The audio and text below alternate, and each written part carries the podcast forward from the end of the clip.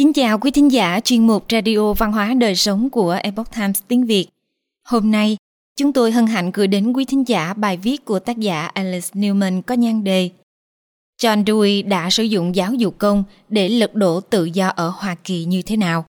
Bài viết này là phần 3 trong loạt bài tìm hiểu nguồn gốc của giáo dục công lập ở Hoa Kỳ. Bài do dịch giả Hân Hữu chuyển ngữ. Mời quý vị cùng lắng nghe. Khi nhân sĩ John Dewey và các môn đồ của ông tiếp quản hệ thống giáo dục công mới nổi được tạo ra từ nhiều thập kỷ trước để thúc đẩy chủ nghĩa tập thể, hệ thống non trẻ này vẫn còn rất sơ khai. Tuy nhiên, vào thời điểm ông qua đời năm 1952, nó đã là một cỗ máy tập thể được bôi trơn nhằm xóa sổ di sản tôn giáo, tri thức và chính trị của Hoa Kỳ một cách hiệu quả hơn bất kỳ thế lực nào trước đây có thể tưởng tượng.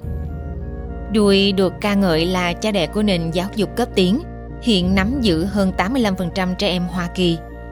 Mặc dù ông không đơn độc, ông đứng trên vai của những người đồng tư tưởng chủ nghĩa tập thể như Robert Owen và Horseman mà các bài báo trước đó đã đề cập. Dewey xứng đáng nhận được nhiều công lao, hoặc ông rất đáng trách vì đã giải phóng nền giáo dục này tại Hoa Kỳ và trên toàn nhân loại. Cũng giống như Mann và Owen thời trước, Dewey có những động cơ thầm kín khi ông ta cống hiến hết mình cho sự nghiệp truyền bá cải cách giáo dục. May mắn thay cho các thế hệ tương lai và các nhà sử học, ông là một nhà văn mẫn cán, liên tục viết ra những tiểu luận, bài báo, tuyên ngôn và văn kiện. Do đó, quan điểm và mục tiêu của ông gần như không phải là một bí ẩn. Dewey muốn cải tổ nền tảng cơ bản của Hoa Kỳ. Trên thực tế, ông muốn nó trông giống Liên Xô hơn. Để làm được điều đó, ông tin rằng cần phải có một sự chuyển đổi toàn diện giữa giáo dục và xã hội. Cụ thể là thay đổi quan niệm về những gì cấu thành nền giáo dục, như ông viết trong cuốn Mối liên hệ giữa lý thuyết và thực hành trong giáo dục, năm 1904. Ông lập luận rằng giáo dục phải mang lại một trật tự xã hội mới.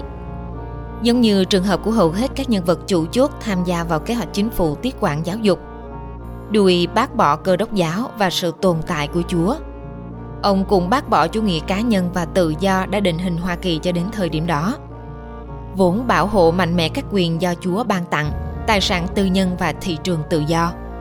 Thay vào đó, Dewey đã làm những việc quỷ quyệt để tiếp tục cắt đứt nguồn gốc cơ đốc giáo của nền giáo dục Hoa Kỳ và phương Tây. Quá trình này đã được thực hiện bởi Owen, một người cộng sản xứ Wales có công xã thất bại ở Indiana. Nó chính thức bén rễ dưới thời của men ở Massachusetts khi ông du nhập mô hình giáo dục nước phổ lấy cảm hứng từ Owen. Nhưng tất cả mới chỉ là bắt đầu. Vào thời điểm Dewey và các môn đồ thực hiện phép thuật của mình, kế hoạch này đã lên đến đỉnh điểm ở một quốc gia mà phần lớn học sinh trung học phổ thông bài xích một cách thô bạo thế giới quan trong kinh thánh. Và hầu hết những người trẻ tuổi tự mô tả mình là người xã hội chủ nghĩa. Trên hết, hệ thống này đã tạo ra một quốc gia mà trong đó chỉ có dưới 1 phần 3 số học sinh lớp 12 được coi là thông thạo về đọc và làm toán. Theo dữ liệu liên bang thu thập từ Bộ phận Khảo sát Tiến bộ Giáo dục Quốc gia. Lợi dụng giáo dục để thay thế tự do bằng chủ nghĩa tập thể. Điều thú vị là Dewey đến từ Burlington, Vermont, quê hương của Bernie Sanders theo chủ nghĩa xã hội. Giống như Sanders, Dewey tự phong cho mình là một người theo chủ nghĩa xã hội dân chủ, nhưng nhiều thập kỷ trước khi Sanders đến thăm Liên Xô trong tuần trăng mật của mình. Mặc dù nước này đang tàn sát và tra tấn những người bất đồng chính kiến, Dewey đã hành hương đến Moscow dưới thời cai trị của Bolshevik. Tất nhiên, các Marx đã kêu gọi sự kiểm soát của chính phủ đối với giáo dục trong tuyên ngôn Cộng sản, và do đó Liên Xô đã tuân theo. Nhiều thập kỷ trước đó, Owen, một người Cộng sản khác, cũng làm như vậy. Dewey tiếp tục từ nơi họ đã bỏ dở nhiệt thành ủng hộ việc nhà nước kiểm soát toàn bộ giáo dục với niềm đam mê, thậm chí còn hơn cả Sanders ngày nay. Viết trên tờ tạp chí cực tả New Republic, Dewey đã đưa ra những bài tường thuật nổi cộm về hệ thống cộng sản đang áp đặt lên người dân Liên Xô.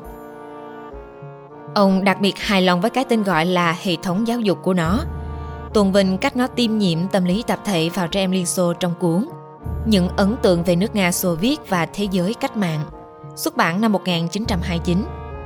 Bất chấp lòng yêu thích chủ nghĩa toàn trị của Liên Xô và hệ tư tưởng cộng sản đằng sau nó, Dewey vẫn công khai chỉ trích Stalin và chủ nghĩa Stalin sau này trong cuộc đời. Ngược lại, mô hình cho một Hoa Kỳ Cộng sản của ông được phát họa trong cuốn sách Nhìn lại quá khứ năm 1888 của Edward Bellamy. Đây là một câu chuyện tưởng tượng về một Hoa Kỳ theo chủ nghĩa tập thể tuyệt vời vào năm 2000, nơi tất cả tài sản tư nhân sẽ bị chính phủ quốc hữu hóa. Quan điểm xã hội của chủ nghĩa Dewey hầu như không phải là bí mật. Trong chủ nghĩa tự do và hành động xã hội, ông viết rằng hình thức tổ chức xã hội lâu dài duy nhất có thể thực hiện được là hình thức trong đó các lực lượng sản xuất mới được phối hợp kiểm soát. Ông tiếp tục trong tác phẩm nổi tiếng năm 1935 của mình, lập kế hoạch xã hội một cách có tổ chức, hiện là biện pháp hành động duy nhất giúp chủ nghĩa tự do thực hiện các mục tiêu của mình. Chung góc nhìn với hầu hết những người theo chủ nghĩa toàn trị trong thế kỷ 20. Dewey hiểu rằng việc giáo dục trẻ em sẽ là yếu tố cơ bản để đạt được tầm nhìn về một xã hội không tưởng của chủ nghĩa tập thể. Ông khẳng định Giáo dục là một yếu tố bắt buộc của quá trình tiến tới chia sẻ ý thức xã hội. Sự điều chỉnh hoạt động cá nhân trên cơ sở ý thức xã hội này là phương pháp chắc chắn duy nhất để tái tạo xã hội. Loại bỏ 3RS trong chủ nghĩa tập thể 3RS là đọc, viết và số học. Trong bài luận quan trọng năm 1898, Giáo dục tiểu học Fetish, Dewey kiên quyết chống lại sự chú trọng quá mức vào việc đọc, viết và số học trong những năm đầu đời – nó đã sản sinh ra những người theo chủ nghĩa cá nhân có tư duy độc lập, biết đọc biết viết cao với niềm tin vào Chúa và tự do. Rõ ràng là điều đó không có lợi cho một xã hội không tưởng theo chủ nghĩa tập thể. Thay vào đó, Dewey nghĩ rằng trọng tâm chính của giáo dục trong những năm đầu quý giá đó nên là xã hội hóa và nhấn mạnh chủ nghĩa tập thể. Đặc biệt, nhà cái cách này muốn hất cẳng việc dạy đọc và viết trong các lớp tiểu học để tập trung tạo cho trẻ em thói quen suy nghĩ và hành động. Mà ông tin rằng cần thiết để tham gia hiệu quả vào cuộc sống cộng đồng. Là một nhà điều hành sắc sảo, Dewey nhận ra rằng những giáo viên, người đóng thuế và phụ huynh cơ đốc theo chủ nghĩa tự do ở Hoa Kỳ thời đó sẽ không bao giờ ủng hộ những tham vọng chính trị và giáo dục cấp tiến của ông nếu họ hiểu chúng. Thay đổi phải đến dần dần, ông giải thích trong cùng bài luận đó. Việc ép buộc thay đổi quá mức sẽ ảnh hưởng đến sự thành công cuối cùng của nó vì đã thúc đẩy một phản ứng bạo lực vì vậy, thay vì đến với người dân Hoa Kỳ, Dewey đã đến vương triều dầu mỏ Rockefeller, gia tộc đang quyên góp những khoản tiền khó hiểu cho cải cách giáo dục thông qua ban giáo dục phổ thông. Cái vỏ từ thiện đã mang lại cho Dewey hàng triệu đô để xây dựng một trường học thực nghiệm và thử các ý tưởng của mình. Một trường học đào tạo thành công những người theo chủ nghĩa tập thể khuyết độc. Trong tác phẩm quan trọng năm 1916, Dân chủ và giáo dục, Dewey lập luận rằng cơ chế giáo dục mà ông hình dung sẽ là quá trình mà thông qua đó thực hiện những cải cách cần thiết và vì vậy ông bắt đầu nắm quyền kiểm soát hệ thống giáo dục từng thất bại với tư cách là một nhà giáo dục tiểu học và trung học nỗ lực của Dewey nhằm giành quyền kiểm soát hệ thống trường học bắt đầu với vị trí lãnh đạo về giáo dục tại Đại học Chicago do Rockefeller tài trợ. Sau đó, ông vào khoa sư phạm của trường đại học Columbia từ chỗ chẳng có chút kiến thức và kinh nghiệm nào, Dewey huấn luyện ra các quân đoàn gồm những giáo viên và học trò để tấn công một Hoa Kỳ ngây thơ và thực hiện tầm nhìn của mình. Nó đã hiệu quả.